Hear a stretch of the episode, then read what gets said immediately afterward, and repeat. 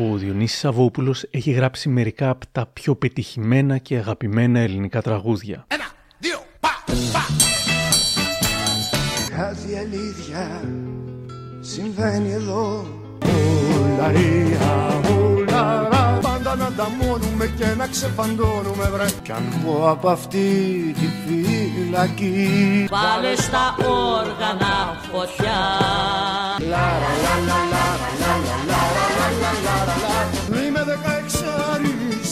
δεκαεξάρις, σας γάμω τα λύκεια. Συγκέντρωση ανάβει κι όλα είναι συνειδητά. Ποιος αλήθεια είμαι εγώ και που πάω; Μη μιλάς άλλο για αγάπη, η αγάπη είναι παντού. Καλοκαίρι βάλε στη σκιά σου τούτο το παιδί. Μια θάλασσα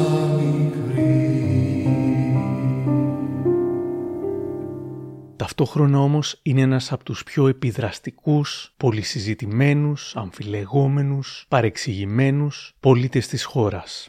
Γιατί με τη βοήθεια 36 εκλεκτών καλεσμένων και του ιδίου, σήμερα θα προσπαθήσουμε να ανακαλύψουμε τη σκληρή αλήθεια για το Διονύσης Σαββόπουλο. Είναι τα podcast της LiFO. Γεια χαρά, είμαι ο Άρης Δημοκίδης και σας καλωσορίζω στα μικροπράγματα, το podcast της LiFO που φιλοδοξεί κάθε εβδομάδα να έχει κάτι ενδιαφέρον.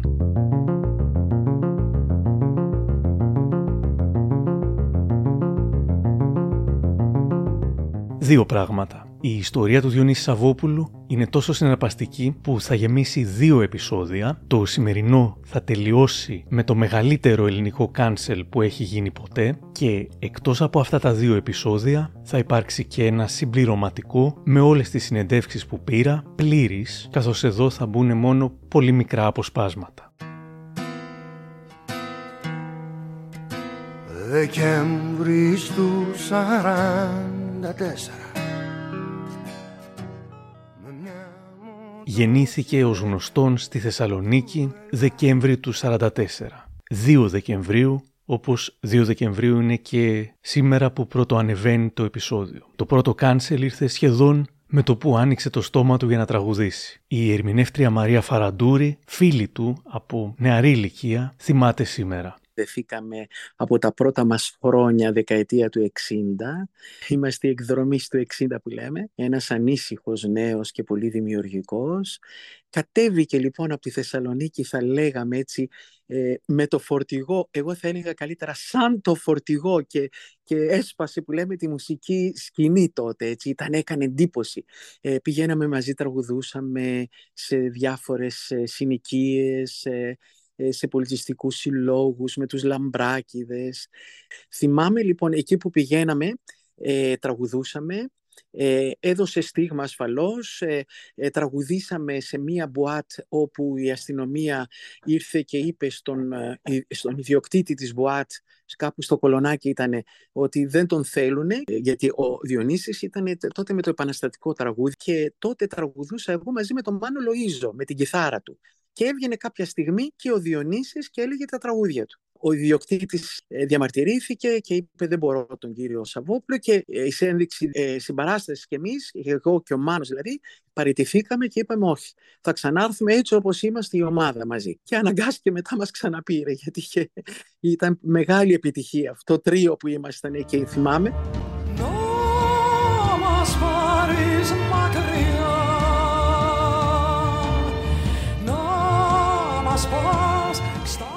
Πρώτη περίπτωση cancel που θυμάται εκείνος είναι όταν έβγαλε το Βιετνάμ Γιε-Γιε.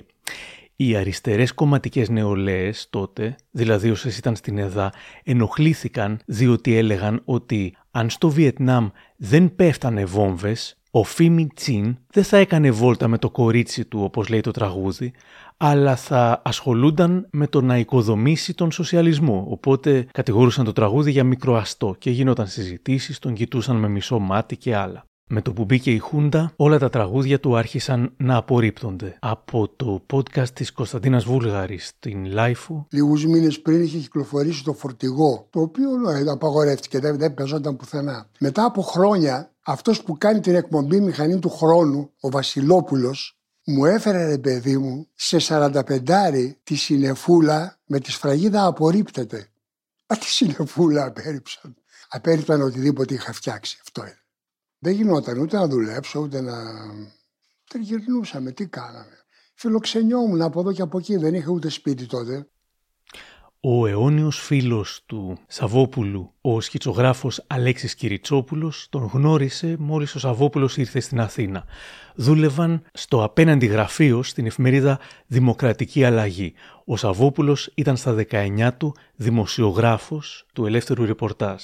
Μετά το 67 ήρθε λίγους μήνες στο Παρίσι φέροντας το «Όταν θα βγω από τη φυλακή» και τη Θεία Μάρο. Όταν γύρισα στην Αθήνα ήταν στο στρατιωτικό νοσοκομείο για να πάρει απαλλαγή και έτρεχε με το κρεβάτι με ρόδες στους διαδρόμους φωνάζοντας ήρθε ο φίλος μου. Αργότερα ήρθε στο λιπτόχωρο όπου υπηρετούσα και μου απήγγειλε όρθιος πάνω στο κρεβάτι του ξενοδοχείου τη Μαύρη Θάλασσα. Φαντάζεσαι. Ο Διονύσης πάντα με ενθουσιάζει, έχει δύναμη ζωής, διαμαρτυρία χωρίς συγκεκριμένο στόχο, με αριστερά όμως χωρίς κόμμα. Ό,τι και αν γινότανε, ανθρώπινες παραξηγήσει με στι σχέσεις, τα ξέχναγα όταν τραγουδούσε στι πρόβε τη σκηνή στο σπίτι. Ο άνθρωπος Διονύσης ήταν στο βάθος του διαδρόμου, πάντα με την άσπα. Από το podcast της Κωνσταντίνας Βούλγαρη. Τον Αύγουστο του 1967 συλλαμβάνεται ο Διονύσης Σαββόπουλος. Έβγαινα από τα γραφεία της δισκογραφικής Λύρα και με πλησίασαν δύο τύποι, μου δείξαν τις ταυτότητες και με βάλαν σε ένα τάξη. Δεν νόμιζα ότι έβλεπα έργο, ήταν ένας άλλος. Τι λέω, γιατί εξακρίβωσε ταυτότητα. Και ζητούσα να μάθουν που είναι ο πολύγραφος, που κρύβεται ο Θοδωράκης. Δεν είχα ιδέα για όλα αυτά. Το βασανιστήριο λεγόταν Φάλαγγα. Σε δένανε λουκάνικος σε ένα μπάγκο και σε χτυπάγανε στα πέραματα. Είναι φοβερό. Και είναι, κάθε φορά σκάει κάτι στον εγκέφαλό σου μέσα. Δηλαδή, αγαπητοί μου, δεν ξέρω Εάν ήξερα κάτι, εγώ φοβάμαι ότι θα το έλεγα. Δεν, το σήκωνα αυτό το πράγμα. Τέλος πάντων, αυτό κράτησε πάρα πολύ ώρα. Και, έτσι, και πρέπει να λιγωθεί μέσα κάποια στιγμή. Ε, κατάλαβαν ότι αυτός δεν μπορεί να είναι και τόσο πια γενναίος και τόσο σκληρός. Τι του έδινε δύναμη στη φυλακή; Έβλεπες από το παράθυρο, από το φεγγίτι του κελιού, έβλεπες λίγο πιο ψηλά το παράθυρο του αξιωματικού υπηρεσίας. Και έβλεπε από το ταβάνι κατέβαινε μια, ένα φωτιστικό, μια βέργα με μια μπάλα, δύο μπάλες υποπράσινες φωτισμένες. Μα ήταν το ίδιο φωτιστικό που είχαμε στο πατρικό μας σπίτι, στο σαλόνι μας. Και δεν ξέρω πώς μου φάνηκε. Σαν εκείνο το φως από το πατρικό μου να ταξίδεψε και να έρθει και να με βρει και μέσα στο κελί. Αισθάνθηκα μεγάλη ανακούφιση. Λιγότερο δυσάρεστα βέβαια ήταν αυτά που θα άκουγε από τους θαυμαστές του όταν ας πούμε π.χ. στο περιβόλι του τρελού εμφανίστηκε με ορχήστρα καθαρός και συνιαρισμένος οπότε είπαν ξεπουλήθηκε, ήταν η πρώτη από τις πάρα πολλές φορές που θα ακουγόταν αυτό για τον Σαββόπουλο. Το πρώτο δημοσίευμα εναντίον του στη μεταπολίτευση ήταν στο ριζοσπάστη ότι είναι ατομιστής και μικροαστός.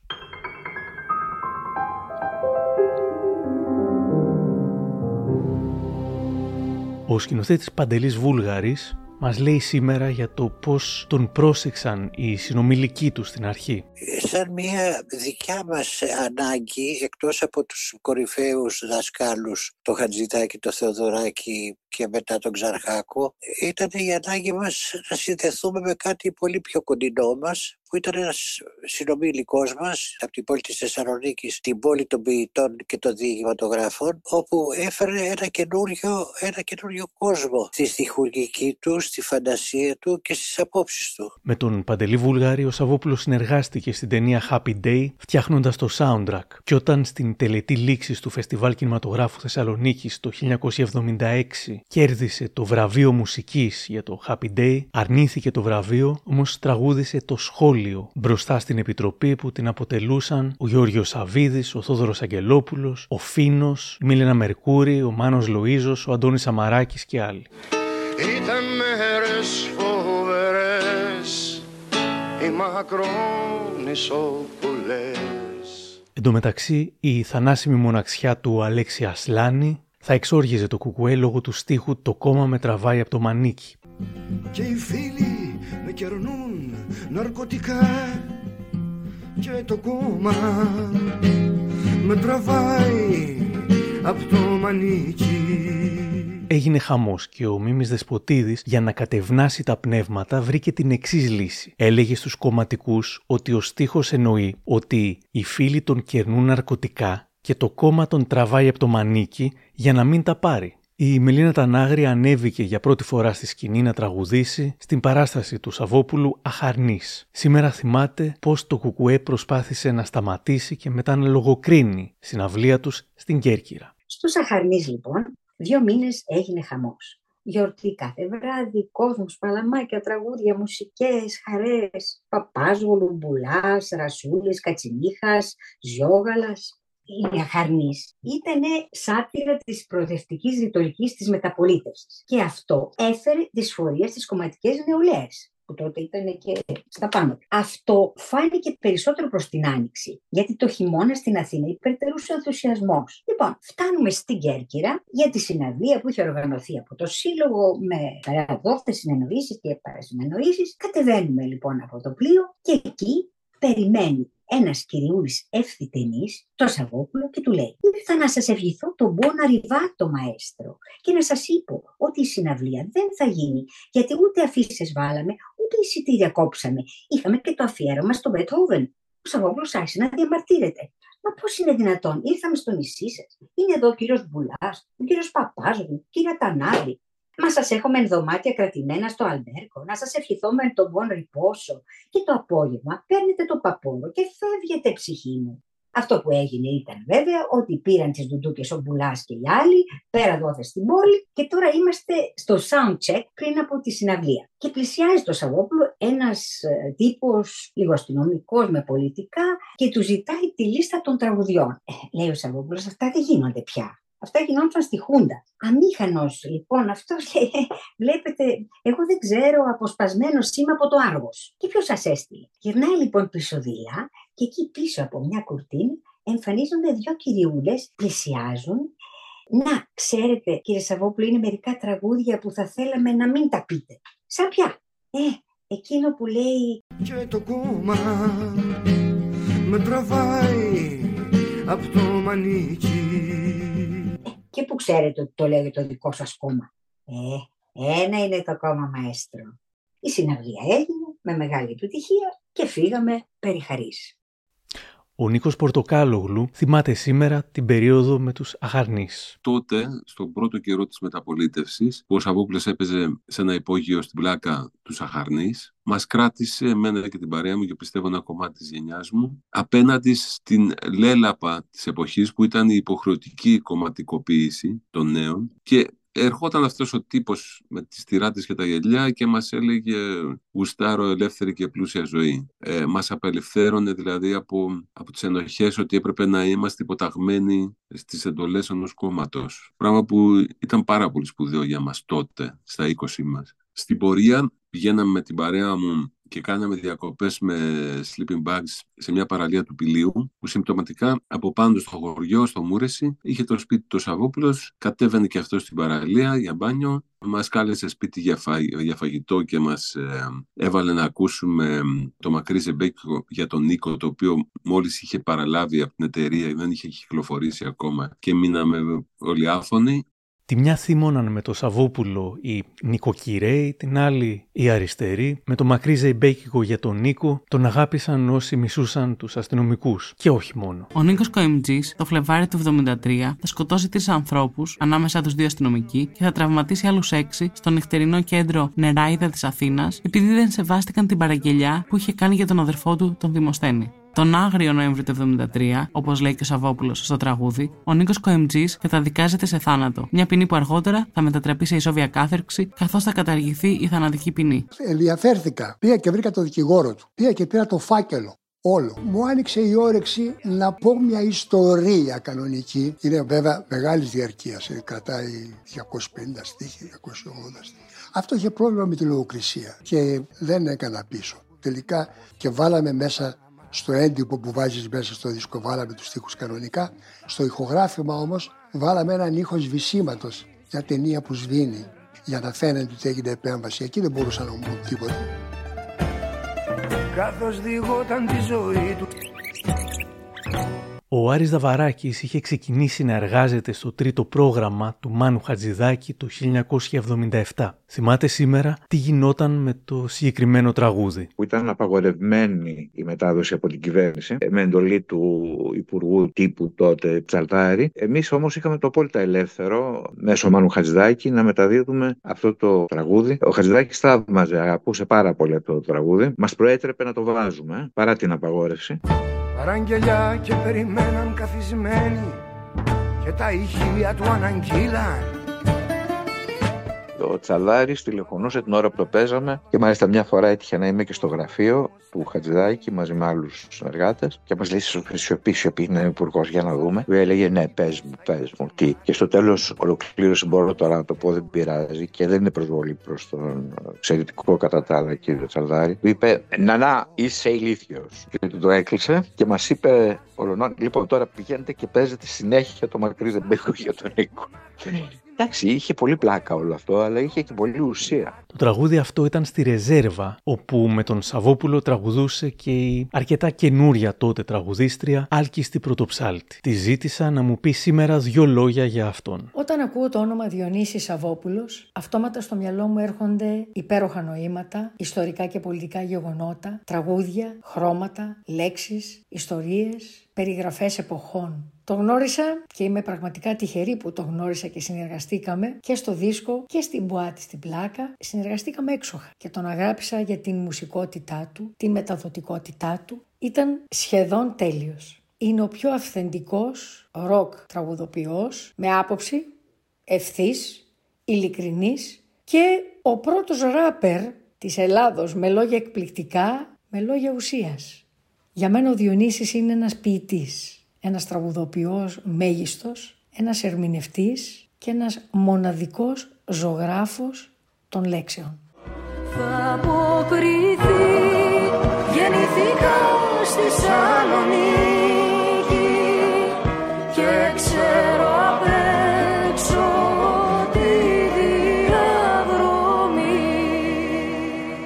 Στο πρώτο μισό της δεκαετίας του 80 η επιτυχία του Σαββόπουλου ήταν τεράστια, μαζική πλέον. Τα τραπεζάκια έξω, η συναυλία στο Παλέντε Σπορ, η συναυλία στο Ολυμπιακό Στάδιο, όμως ήδη κάποιοι ένιωθαν προδομένοι από αυτόν. Ο τραγουδοποιός Στάθης Δρογόση μου λέει σήμερα. Του φωνάζανε γιατί είχε περάσει από την αριστερά και μετά προσέγγισε μια νεοορθόδοξη έτσι, σκέψη και φιλοσοφία τότε στις αρχές της δεκαετίας του 80 και στα μέσα, στο κύκλο του Γιαναρά κτλ. Μα δεν έχει δικαίωμα να ψάξει ο άνθρωπος στα 40 του κιόλας διάφορες φιλοσοφίες, ενοχλούσε κανέναν. Τι, δηλαδή Μπορεί σήμερα να εστιάζουμε σε διαμάχες, ακυρώσεις και αμφιλεγόμενες στιγμές του Σαββόπουλου, αλλά δεν σημαίνει πως ξεχνάμε την αξία του. Ο Μανώλης Μητσιάς μου λέει χωρίς περιστροφές. Πιστεύω ότι ο Διονύσης Σαββόπουλο είναι ο τρίτος της παρέας. Μαζί με τον Μάνο και με τον Μίκη, ο τρίτος είναι ο Διονύσης. Γιατί έχει δική του φωνή, δικό του λόγο και πιστεύω ότι πραγματικά είναι μέσα στους τρεις καλύτερου που έβγαλε ποτέ το ελληνικό τραγούδι. Και πιστεύω ότι είναι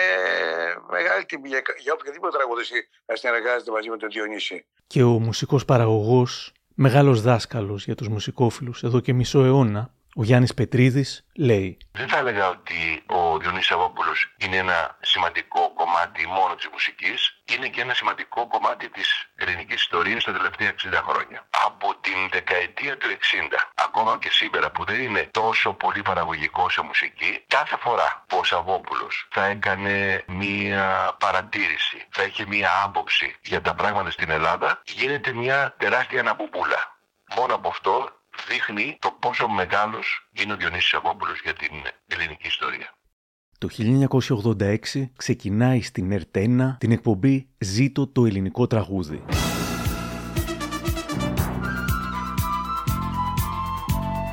Μέσα από την εκπομπή σχολίαζε τα θέματα της επικαιρότητας, της μουσικής αλλά και ευρύτερης καλλιτεχνικής παραγωγής, είχε τα charts των δίσκων, έπαιζε βίντεο κλιπ, γύριζε βίντεο κλιπ. Η εκπομπή γνώρισε νέους καλλιτέχνες στο ελληνικό κοινό και επιχειρούσε να συγκεράσει την ελληνικότητα, το λαϊκό στοιχείο και τη μοντέρνα ροκ αισθητική. το ελληνικό Και τι δεν έγινε στο ζήτο το ελληνικό τραγούδι. Μια μέρα ο Σαββόπουλος έφερε μαζί την ορχήστρα του Τσιτσάνη, τον Γρηγόρη Μπιθικότσι. Εσύ μου ήσουν κακοσυστημένο, αλλά διαπιστώνω ότι είσαι παιδί. Ζήτω σου Γρηγόρη την Κέτι Γκρέι Γεια σου Διονύση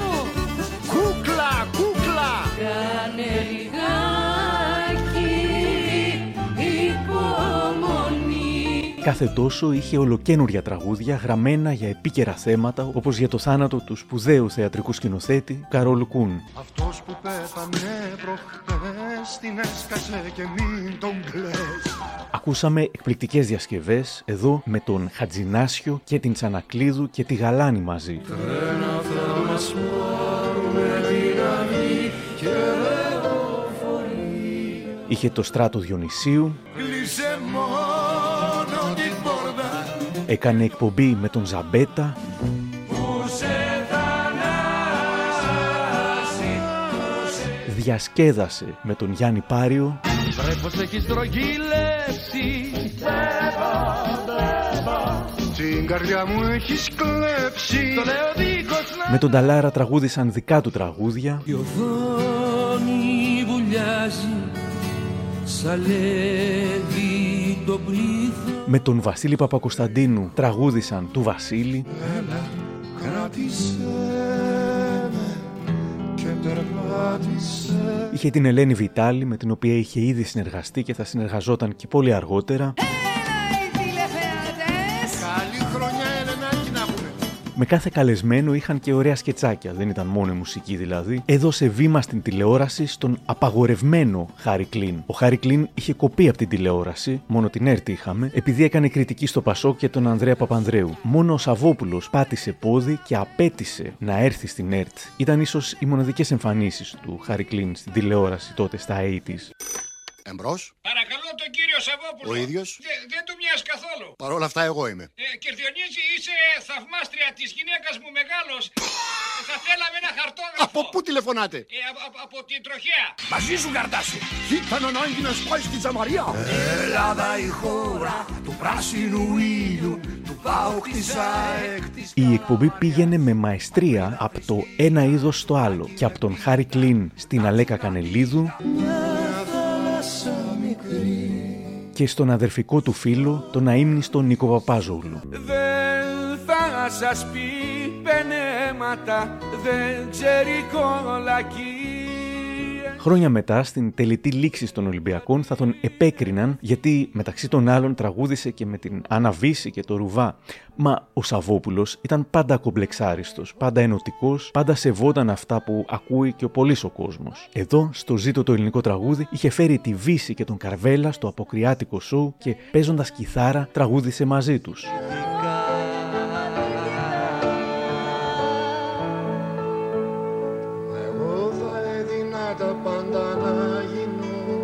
Το αναπάντεχο και το παιχνίδι ήταν βασικά συστατικά της εκπομπής. Στο Κοκοράκι τραγούδισε με την Αλίκη Βουγιουκλάκη και την Ελευθερία Ερβανιτάκη και το Γιάννη Μιλιόκα και τη Δήμητρα Γαλάνη και το Χάρη Κλίν. Το σκυλάκι Το ουρούνι Το πουλάκι τσιου τσιου Η γατούλα νιάου νιάου Η κοτούλα κοκοκό Το κοκοράκι κικυρίκι Τα ομαδικά τραγούδια της εκπομπής έγιναν σουξέ και στα ραδιόφωνα, ακόμα και αν είχαν τους παραδοσιακούς πικάντικους στίχους. Βάλ το χέρι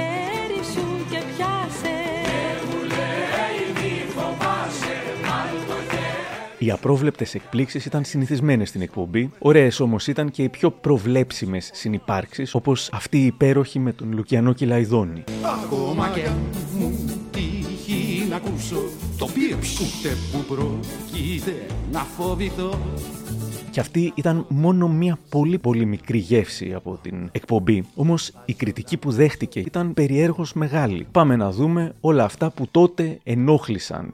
Η εκπομπή έπαιζε διάφορα είδη μουσικής. Συνδύαζε τη ροκ με τη λαϊκή παράδοση και αυτό επικρίθηκε πολύ. Ενόχλησε ότι μια μουσική εκπομπή δεν ήταν τόσο σοβαρή όσο είχαμε συνηθίσει μέχρι τότε. Ενόχλησε ότι έδινε βήμα και σε υποδεέστερα είδη τραγουδιού ή καλλιτέχνες όχι εγκεκριμένους από την υψηλή διανόηση. Ακόμα και το 2004 θα διαβάζαμε στην ελευθεροτυπία σε άρθρο του Γιάννη Χάρη περί ακρισίας σε εκείνη τη σειρά εκπομπών όταν μας τα σέρβιρε όλα ένα τη Λίτσα Διαμάντη ή τον Λεωνίδα Βελή πλάι στη γαλάνη λέγοντας πως αυτό είναι το ελληνικό τραγούδι και ποιος θα διανοηθεί να κρίνει το καλό και το κακό. Βέβαια, θύμα του ελιτισμού του κυρίου Χάρη και όσων είχαν αντίστοιχες απόψεις, είχε πέσει ακόμα και η Γαλάνη. Της λέω σήμερα πως θυμάμαι στο Ζήτο το ελληνικό τραγούδι να παίζει το Σόπιον αρέσουμε ως το νέο βίντεο κλιπ της εβδομάδας. Θυμάται πως οι του έντεχνου, ας πούμε, το υποτιμούσαν λίγο, το θεωρούσαν υποδέστερο, δεν πρόσεχαν τους στίχους.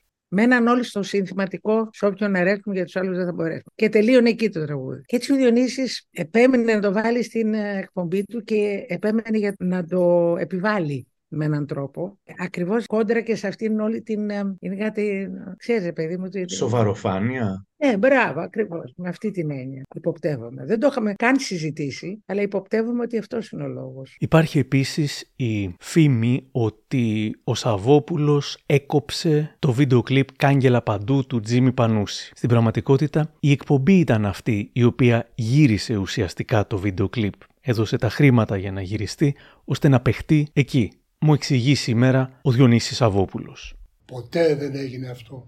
Ήμασταν φίλοι με τον Τζιμάκο. Ερχόταν στις γιορτές, πηγαίναμε όπου έπαιζε και σε εκείνο το ζήτο φτιάξαμε ένα σκετσάκι μαζί που περιλάμβανε και ένα βίντεο κλιπ του. Στο μοντάζ έκοψε ένα πλάνο που ήταν αηδία. Πολύ αίμα. Του το είπα φυσικά. Δεν συμφώνησε ότι ήταν αηδία, αλλά και δεν έφερε αντίρρηση να το κόψω. Αυτό έγινε. Και Χριστούς έχω και Παναγία έχω σε Μαντόνα, ε. Ντουράν Ντουράν Ντουράν Ντουράν, παιδί μου, βίντεο κλιπ. Μοντέρνο. Κάτι ελληνικό έχετε εμά τώρα; Εκτιμούσα πολύ τον Τζιμάκο. Δεν σταματήσαμε ποτέ να έχουμε επαφή. Εξάλλου, τρέχαμε κάθε τόσο με τον Μακαρίτη το Φινταλίνη στα δικαστήρια για να τον υπερασπιστούμε και να λέμε ότι είναι ο νέος Αριστοφάνης. Κοιτάξτε, πριν λίγα χρόνια μου έστειλε ένα τραγούδι του όπου σε χαρούμενο οικογενειακό τραπέζι τα φαγητά μεταμορφώνονται σε σκουλίκια και περιτώματα και η οικογένεια δεν έχει πάρει χαμπάρι. Να το τραγουδήσω εγώ. Χάλια τραγούδι. Και του το είπα. Και μου παραπονέθηκε ότι θα μπορούσα να του πω απλώς ότι δεν μ' αρέσει και όχι να παριστάνω τον Πάπα. Και δώσ' του να μου λέει και να μου ξαναλέει πόσο τον εκτιμούσε ο Χατζηδάκης και πόσο τον εκτιμούσε ο Χατζηδάκης. Μα και εγώ τον εκτιμούσα και τον αγαπούσα. Δεν παριστάνω τον Πάπα. Αλλά έχω μια παράνοια σαν τα τραγούδια να είναι υποχρεωμένα να μου αρέσουν. Αλλιώς να είναι καταραμένα. Είναι παράνοια.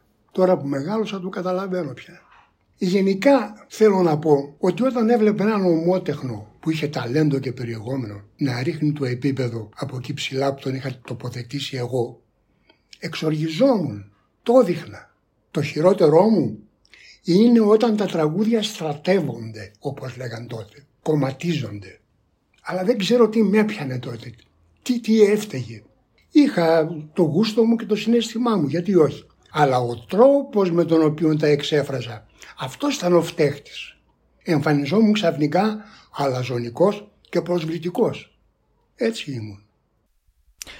Επίσης στο ζήτο το ελληνικό τραγούδι ενοχλούσε ότι ο Σαββόπουλος έλεγε τη γνώμη του ενώ πληρωνόταν από την ΕΡΤ, δεν κάνω πλάκα. Ενοχλούσε το θεωρούμενο υψηλό μπάτζετ και η υποτιθέμενη αμοιβή του Σαββόπουλου τόσο που τελικά έδωσε συνέντευξη στην ελευθεροτυπία και απάντησε στην ερώτηση. Είναι αλήθεια ότι παίρνεις 4 εκατομμύρια δραχμές για κάθε εκπομπή; Δεν είμαστε καλά, απαντά. Τρελή είναι. Ο παραγωγός παίρνει 4 εκατομμύρια για να φτιάξει την εκπομπή. Εγώ ούτε 300.000 δραχμές δεν παίρνω. Και εν πάση περιπτώσει δεν έχω το δικαίωμα να κοστολογήσω την εργασία μου σε μια ελεύθερη αγορά.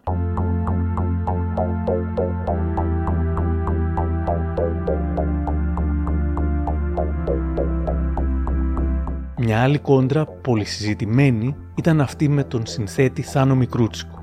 Νομίζω ότι σήμερα στο podcast μας για πρώτη φορά ο Διονύσης Αβόπουλος μιλά ανοιχτά για το θέμα και κάνει δημόσια αυτοκριτική. Η αλήθεια είναι ότι δεν ήμουν εντάξει απέναντι στον Θάνο. Είχε πει ο Θάνος κάτι κουβέντες για μένα στα νέα που με στεναχώρησαν, θύμωσα πάρα πολύ και του κόψα την καλημέρα. Περνούσε δίπλα μου και έστριβα το κεφάλι. Έκανε κάποιες προσπάθειες προσέγγισης. Με κάλεσε στο φεστιβάλ της Πάτρας που ήταν διευθυντής. Πήγα, έπαιξα. Τον ίδιο όμως δεν τον χαιρέτησα. Ε, γαϊδουριά μου βέβαια. Το 87 έκανα στην τηλεόραση το ζήτο και του τηλεφώνησαν για, για την εκπομπή. Εγώ τον πήρα για την εκπομπή της Καδράς Δευτέρας. Να παίξουμε και να ντυθούμε ο ένας Γκοντζίλα και ο άλλος King Kong. Ο άνθρωπος δικαιολογημένα μου ζήτησε να εξηγηθούμε πρώτα επί προσωπικού και μετά να γίνει το γύρισμα. Δεν το θεώρησα απαραίτητο Και τα άφησα έτσι. Ώσπου αυτή η στρίφνα μου να πούμε άρχισε να με ενοχλεί και εμένα. Και σε μια κοινωνική εκδήλωση πήγα και του μίλησα και πιάσαμε λίγη κουβέντα σαν να μην τρέχει τίποτα. Μπροστά ήταν από ό,τι θυμάμαι η Δήμητρα Γαλάνη με ένα μισογελάκι ανακούφισης επειδή είχαμε γίνει θέμα κουτσομπολιού τόσα χρόνια. Και εγώ ανακουφίστηκα, αλλά δεν το προχώρησα, δεν το καλλιέργησα παραπάνω. Ενώ ο Θάνος ήρθε σπίτι μου, έφερε δίσκους του, σε μια περίπτωση ζήτησε να συνεργαστούμε. Εγώ δεν ανταποκρίθηκα. Τι τσιγκουνιά ήταν αυτή εκ μέρους μου. Αυτό έγινε. Πολύ λυπάμαι. Η Δήμητρα Γαλάνη προφανώς θα είχε νιώσει τότε χαρά και ανακούφιση, μου λέει σήμερα. Κοίταξε, έχουν το δικαίωμα και οι άνθρωποι αυτοί να κάποια στιγμή να έχουν κάποιες κόντρες και κάποιες αντιθέσεις. Ήταν και πολύ διαφορετικοί και σαν χαρακτήρες. Δεν ήταν ωραίο να χάσει και αυτό το πράγμα, γιατί είχε πάρει μια δημοσιότητα και δεν ήταν καλό. Καλό είναι αυτό το πράγμα να μην παίρνουν διαστάσεις, γιατί δημιουργούν μια αίσθηση αναταραχής ενδοοικογενειακής. Φίλοι πανιοί που τώρα δεν μιλιόμαστε. Κι όμως κρυφά πονούμε κι αγαπιόμαστε. Τι η αυτοκριτική που κάνει ο Διονύσης Αβόπουλος είναι αυτή που τον κάνει να ξεχωρίζει, μου λέει ο Γιώργος Νταλάρας, ο οποίος βλέπει τον Διονύση Σαββόπουλο ως έναν ευγενή αναρχικό και θυμάται τη δήλωσή του «Είμαι ένας Έλλην που παίζει ροκ». Έδειχνε ότι είχε το γνώτη σε αυτόν. Δεν προσπάθησε ποτέ να ετεροπροδιοριστεί. Όταν εκφραζόταν ακόμα και έντονα, είχε μια ειλικρίνεια για τα κοινά. Για μένα αυτό είναι κάτι που να το πιστώσουμε. Είναι μια γενναία πολιτική στάση. Και ξέρετε γιατί; Γιατί αυτός είναι και ένας τύπος ο οποίος δεν διεκδίκησε ποτέ θέσεις και αξιώματα. Άρα λοιπόν πρέπει να το πιστώσουμε γι' αυτό. Αυτό που είπε ο κύριος Νταλάρας ισχύει. Ούτε κρατικοδίαιτη ζωή, ούτε διάφορες θέσεις, ούτε αργομισθίες.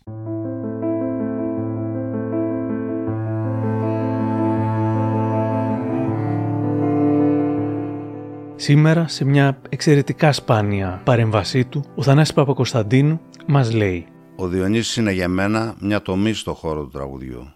Ο πρώτος ολοκληρωμένος δημιουργός υψηλού επίπεδου, ας πούμε ο γεννήτορας του κύματος των τραγουδοποιών. Στη σύνθεση, κάθε τραγούδι του ξεχωρίζει από τα υπόλοιπα, προσφέρει ένα δικό του σύμπαν και αυτό είναι ένδειξη ζωηρής έμπνευσης. Αυτό που λένε διάφοροι ότι ένα τραγούδι προσπαθούν να γράψουν σε όλη τους τη ζωή είναι μια μπαγκαποδιά για να δικαιολογήσουν την επανάληψη που χαρακτηρίζει τις μουσικές τους εμπνεύσεις. Επίσης ε, συμπεριέλαβε με δημιουργικό τρόπο τα ακούσματά του απ' έξω όπως και κάποια στοιχεία της δικιάς μας παραδοσιακής μουσικής αν και οι οικογενειακές του καταβολές είναι αστικές. Στο στίχο μεγαλούργησε. Με καθαρές αναπάντηχες εικόνες που εντυπώνονται άμεσα στο νου και δημιουργούν έντονα συναισθήματα και στοχασμό, έχει ανεβάσει πολύ ψηλά τον πύχη για όσους ακολούθησαν και θα ακολουθήσουν. Άνοιξε τη θεματολογία των τραγουδιών με σύγχρονο τρόπο και με σεβασμό στην ελληνική γλώσσα. Λεπτολόγος, φρόντιζε πολύ τις ομοιοκαταληξίες και απέφευγε τους παρατονισμούς που θολώνουν την ακρόαση.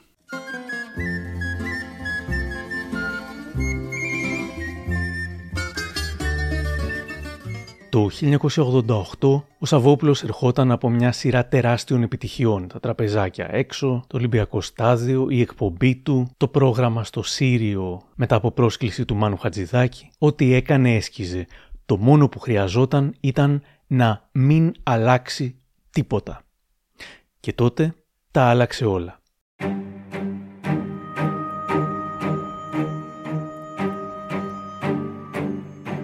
Τα άλλαξε όλα ξεκινώντας μάλιστα από την εμφάνισή του. Ο γιος του ο μικρός, ο Ρωμανός Σαββόπουλος, θυμάται την ξαφνική αλλαγή του. Εγώ θυμάμαι την πρώτη φορά που τον είδα. Είχα πάει στο σπίτι ενός φίλου μου και γύρισα το βράδυ. Εγώ τότε ήμουνα Δευτέρα Τρίτη Λυκείου. Υπήρχε ένας κομμωτής, ο οποίος ερχόταν κάθε τόσο, ένας Σκοτσέζος. Ε, λοιπόν, γυρνάω, βλέπω τον κομμωτή. Ήταν χαμογελαστός και λίγο αμήχανος, σαν να έχει γίνει κάποια γκάφα. OK, okay, περνάω προς τα μέσα. Βλέπω ένα κύριο, το χαιρετάω, μου λέει Γεια σου.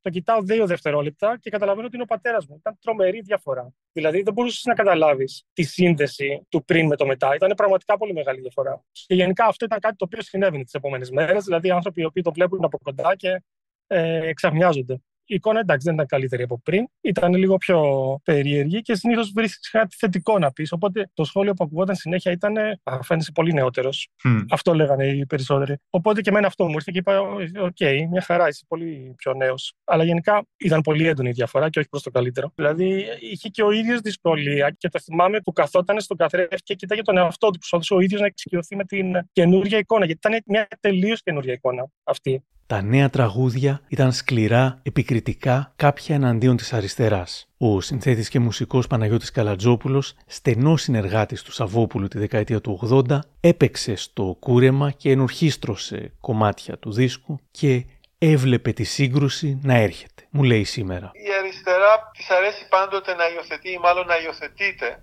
από κάποιον γιατί έχει ανάγκη από ήρωες.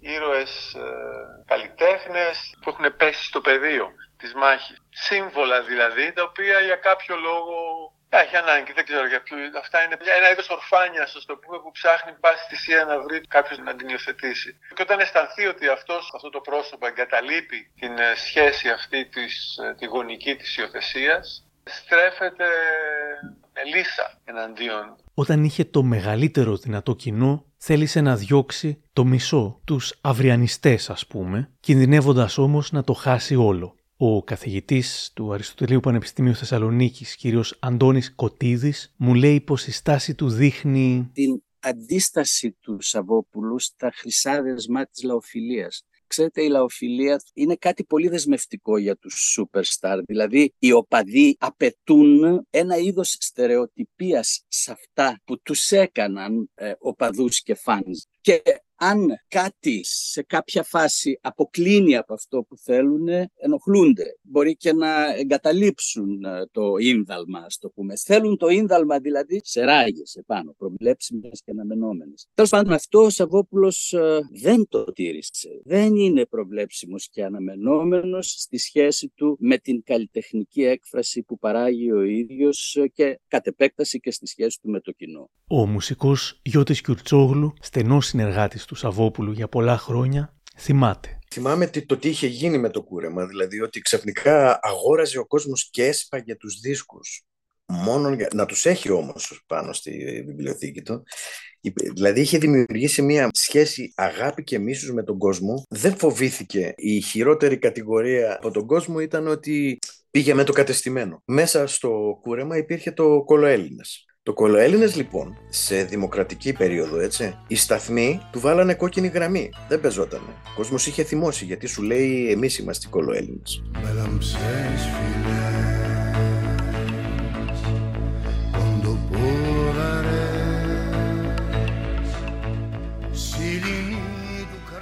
Τα πράγματα είχαν στραβώσει. Ο γιος του Διονύσης Σαββόπουλου, Ρωμανός ξεκίνησαν οι παραστάσεις και άρχισαν να γράφονται τα σχόλια, τα οποία ήταν αρνητικά. Ήταν πολύ... Βασικά ήταν πολιτικά σχόλια, δεν ήταν τόσο καλλιτεχνικά. Ήταν μέσα τα οποία κυρίως υποστηρίζανε την αριστερά ή το Πασόκ τότε, τα οποία ήταν πάρα πολύ επιθετικά. Είχε γίνει λοιπόν πολιτικό το, το θέμα. Το μαγαζί είχε αρχίσει να έχει πρόβλημα. Γινόντουσαν ακυρωνόντουσαν οι κρατήσεις και όλο και μειωνόντουσαν. Και είχαν φτάσει σε σημείο να παίζουν με λίγα άτομα. Ακυρώνονταν λοιπόν οι κρατήσεις. Αυτό είναι ο ορισμός του cancel, καθώς το πετυχημένο cancel γίνεται μόνο από το κοινό σου.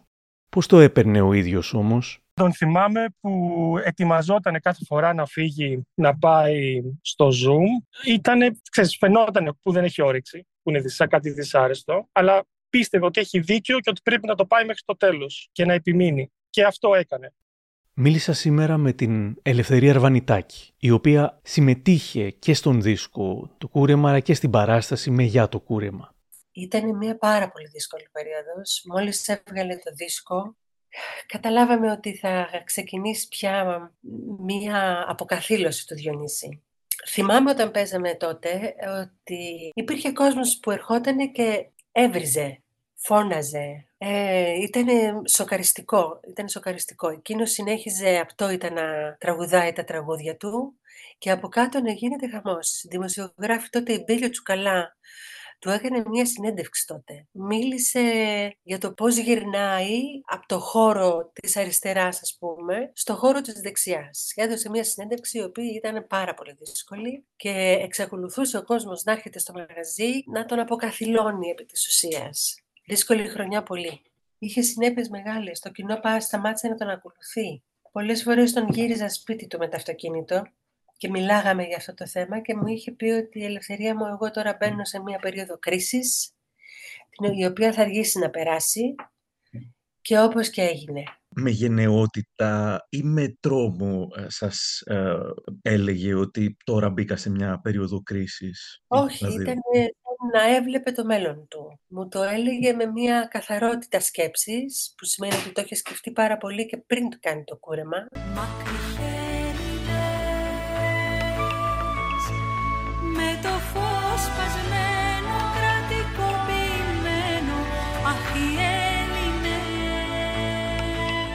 Εσάς σας είχε πάρει η μπάλα καθόλου; Ευτυχώς όχι.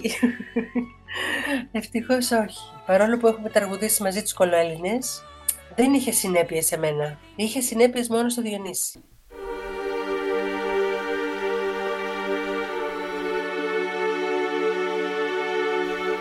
Ο Ευγένιος Αρανίτσης θα πήγαινε στο Zoom και θα έστελνε μια ανταπόκριση στην εφημερίδα Ελευθεροτυπία από το μέτωπο των εχθροπραξιών Διονύσης Σαββόπουλου και κοινού, όπως γράφει το Tumblr Data Gaps. Δεκαετίες μετά ο Σαββόπουλος θα σχολίαζε στη Life ότι ο Ευγένιος Αρανίτσης τόλμησε με εκείνο το άρθρο του να με υποστηρίξει δημόσια με τρόπο ουσιαστικό και συγκινητικό σε μια στιγμή που όλοι με είχαν φτισμένο. Μεταξύ των άλλων, ο Αρανίτσης έγραφε: Όταν εμφανίστηκε ο Σαββόπουλος στη σκηνή, κουρεμένος και ξυρισμένο, το ακροατήριο ένιωσε λιγάκι προσβεβλημένο, σαν κάποιος να του ομολογούσε ξαφνικά ότι επί χρόνια το εξαπατούσε. Ένα κοινό που συνοστίζεται για να δει έναν καλλιτέχνη να βρίσκεται σε αμηχανία και τελικά βρίσκεται σε αμηχανία το ίδιο, μπορεί να το σκεφτεί πολύ πριν χειροκροτήσει. Οι πιο θερμόεμοι πάντως ταλαντεύονταν ανάμεσα στην ενόχληση και στην κρυφή επιτυχία του να παρίστανται στην εκόλαψη ενός σκανδάλου. Κάπως έτσι έβλεπαν το θέμα. Αυτή η αμφιταλάντευση συγκρατούσε τον κόσμο από τον να χαρεί, ακούγοντας μια μουσική που παρά τον σκεπτικισμό της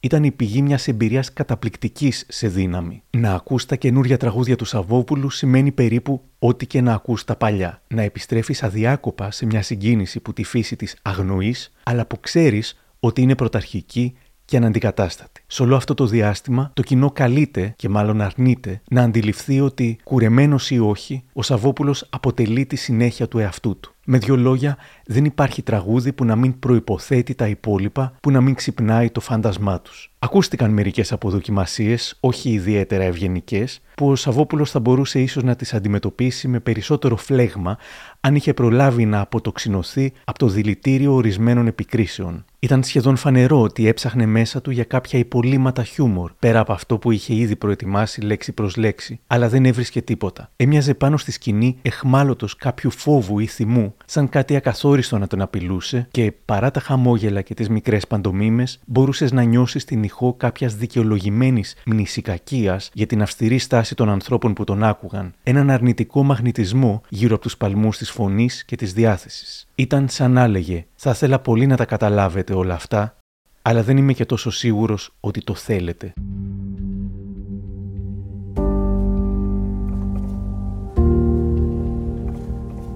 Ο Άρης Δαβαράκης θυμάται σήμερα... Είχε το θάρρος να αδειάσει τα θέατρα. Ε, δεν είναι λίγο αυτό, δεν το έχει κάνει κανείς Έλληνας καλλιτέχνης. Μόνο ο Χατζηδάκης και ο Σαββόπουλος, γιατί και ο Χατζηδάκης έλεγε, είχε βγάλει το μεγάλο ερωτικό και έλεγε Α, πουλήσαμε 3.000 δίσκους αριστούργημα. Ήξερε και ποιοι τους αγοράσανε. Ενώ ο Διονύσης και ο Χατζηδάκης νωρίτερα, αλλά και αργότερα, πουλούσαν τεράστιου αριθμού δίσκων. Και έτρεχα με τον Σαββόπουλο, γιατί εκεί πέρα αισθάνθηκα και εγώ την ανάγκη ότι χρειάζεται μια παρέα από δίπλα και με την Άσπα και κάνα δύο άλλους φίλους. Πήγαμε σε όλη την περιοδία και ζήσαμε αυτό, αυτή την ακύρωση που λες το κάνσερ. Οι πιο φανατικοί του ακροατές, οπαδοί, θεατές δεν ερχόντουσαν με τίποτα Με τίποτα. Δεν ήρθαν οι φανατικοί του ακροατές, αλλά δεν κέρδισε και καινούριους, π.χ.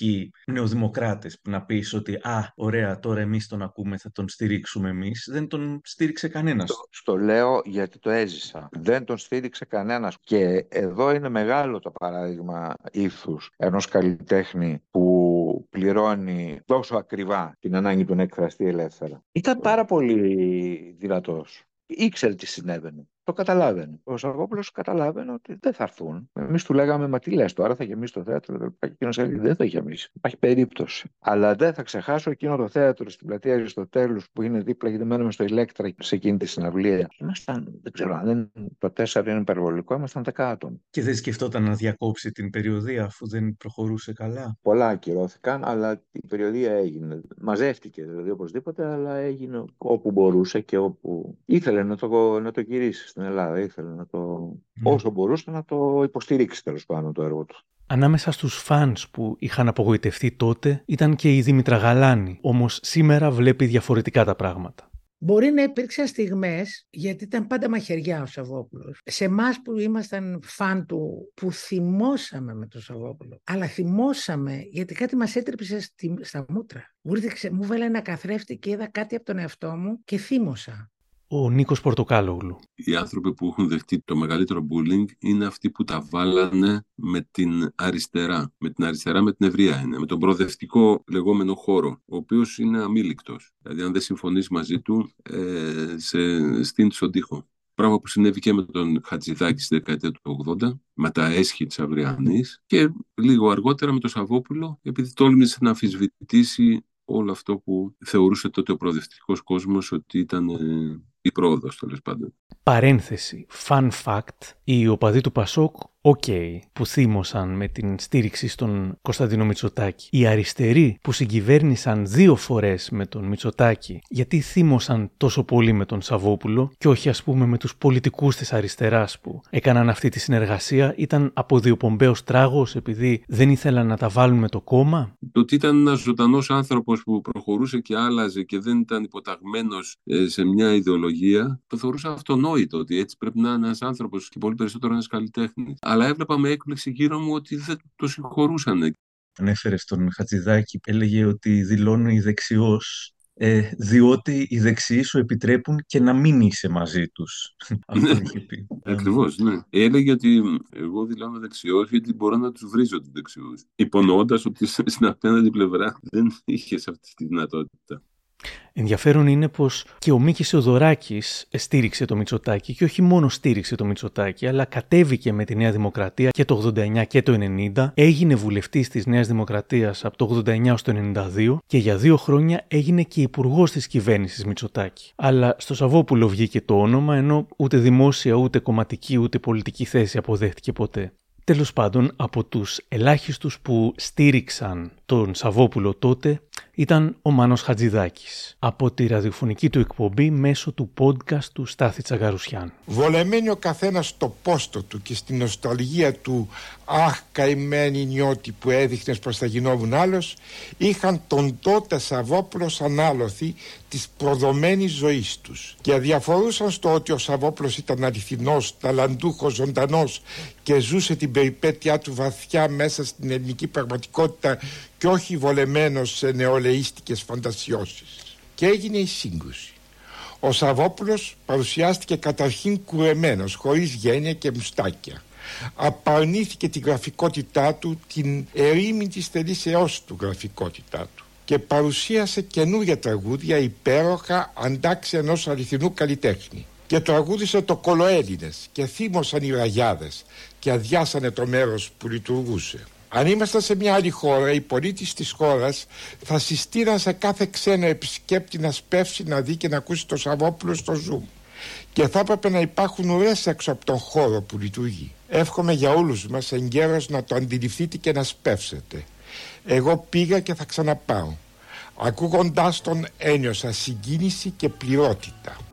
Και ξαναπήγε και πήρε μάλιστα μαζί του και τον Φίβο Δελιβοριά, ο οποίος μου λέει σήμερα τον γνώρισα με έναν πολύ θεαματικό τρόπο. Πήγαμε παρέα με τον Μάνο Χατζηδάκη, με τον οποίο τότε ετοίμαζα την παρέλαση, μικρός, 16 χρονών, να δούμε την παράσταση του στο Zoom, το Μεγιά το Κούρεμα. Το βράδυ καταλήξαμε σε ένα φιλικό σπίτι και έγινα μάρτης μιας σκηνής, ξέρω εγώ, που ακόμα και τώρα δεν την πιστεύω ότι την έζησα. Έβγαλε ο Σαββούλης στην κιθάρα, ο Χατζάκης κάθισε στο πιάνο, η Αρβανιτάκη που ήταν εκεί τραγουδούσε, ο Καλατζόπουλος είχε πάρει μια δεύτερη κιθάρα και μια ολόκληρη παρέα. Ακούγαμε ένα μπουατικό πρόγραμμα, μετά το πρόγραμμα, με το Σαββούλη στην κιθάρα και το Χατζηδάκη στο πιάνο. Ε, να λένε, τι να σου πω, από το Κούντουλου Ναβίνη μέχρι τους κολοέλληνες που είχε γράψει εκείνη την περίοδο. Ακριβώς ήταν μέσα στο επίπεδο του παραμυθιού η γνωριμία αυτή ήταν σαν μια παιδική ευχή. Δύο πρόσωπα τα οποία για μένα ήταν ακριβώς το κλειδί σε έναν μυστήριο ελληνικό δρόμο, σε ένα μυστήριο ελληνικό δάσος έκφρασης ας πούμε, ήταν μαζί εκεί και έπαιζαν μπροστά μου. Μαγικό πράγμα. Ο άλλος μεταξύ ήξερε ότι ήταν σε μια πολύ εύθραυστη στιγμή του Σαββόπουλου γιατί του είχαν επιτεθεί όλοι. Οπότε ήταν πάρα πολύ τρυφερός και πατρικός.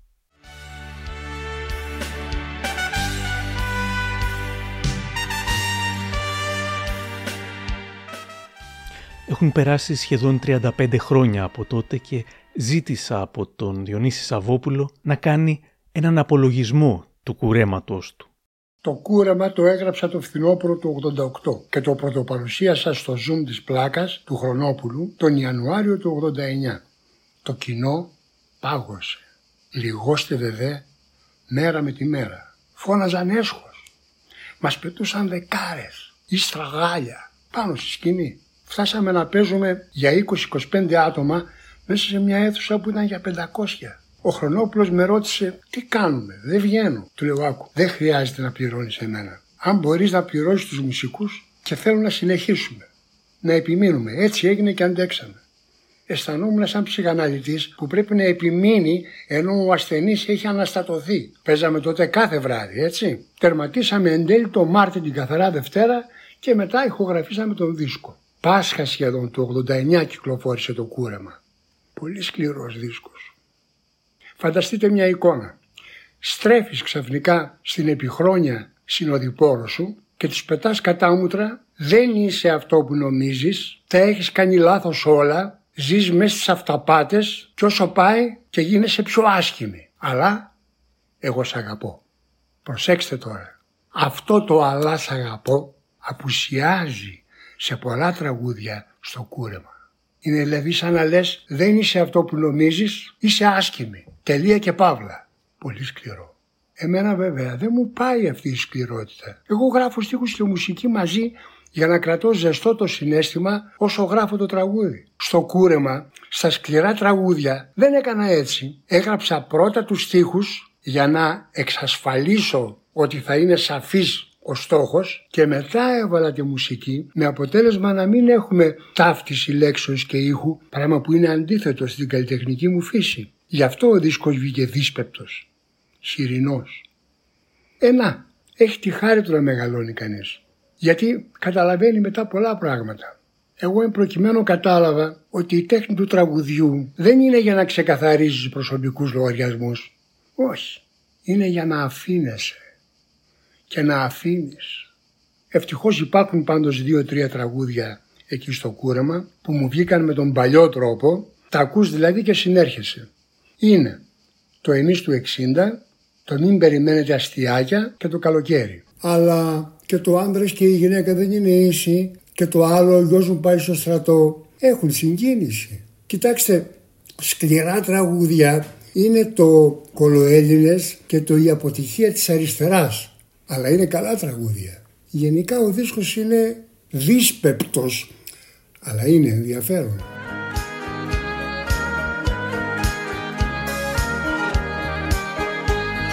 Εν κατακλείδη μετά από όλα αυτά ήμουν χωρίς δουλειά. Το τηλέφωνο δεν χτυπούσε.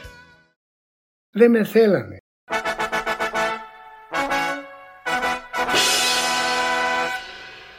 Ο ήρωάς μας λοιπόν, ουσιαστικά ανεπιθύμητος στην Ελλάδα, φεύγει στην Αμερική και όταν θα γυρίσει θα πρέπει να ξεκινήσει ξανά σχεδόν από το μηδέν.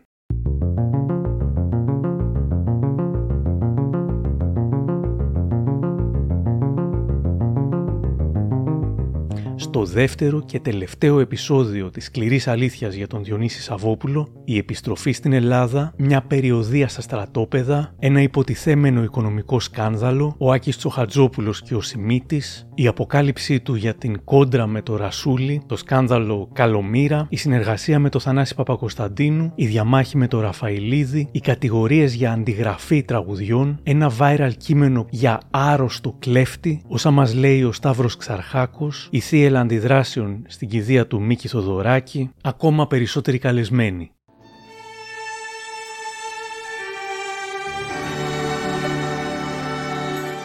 Και καθώς σήμερα είναι τα γενέθλιά του, κλείνουμε με κάτι όμορφο, με τη χάρη Αλεξίου. Για χαρά! Να ζήσει χίλια χρόνια, που θα ζήσει έτσι κι αλλιώς.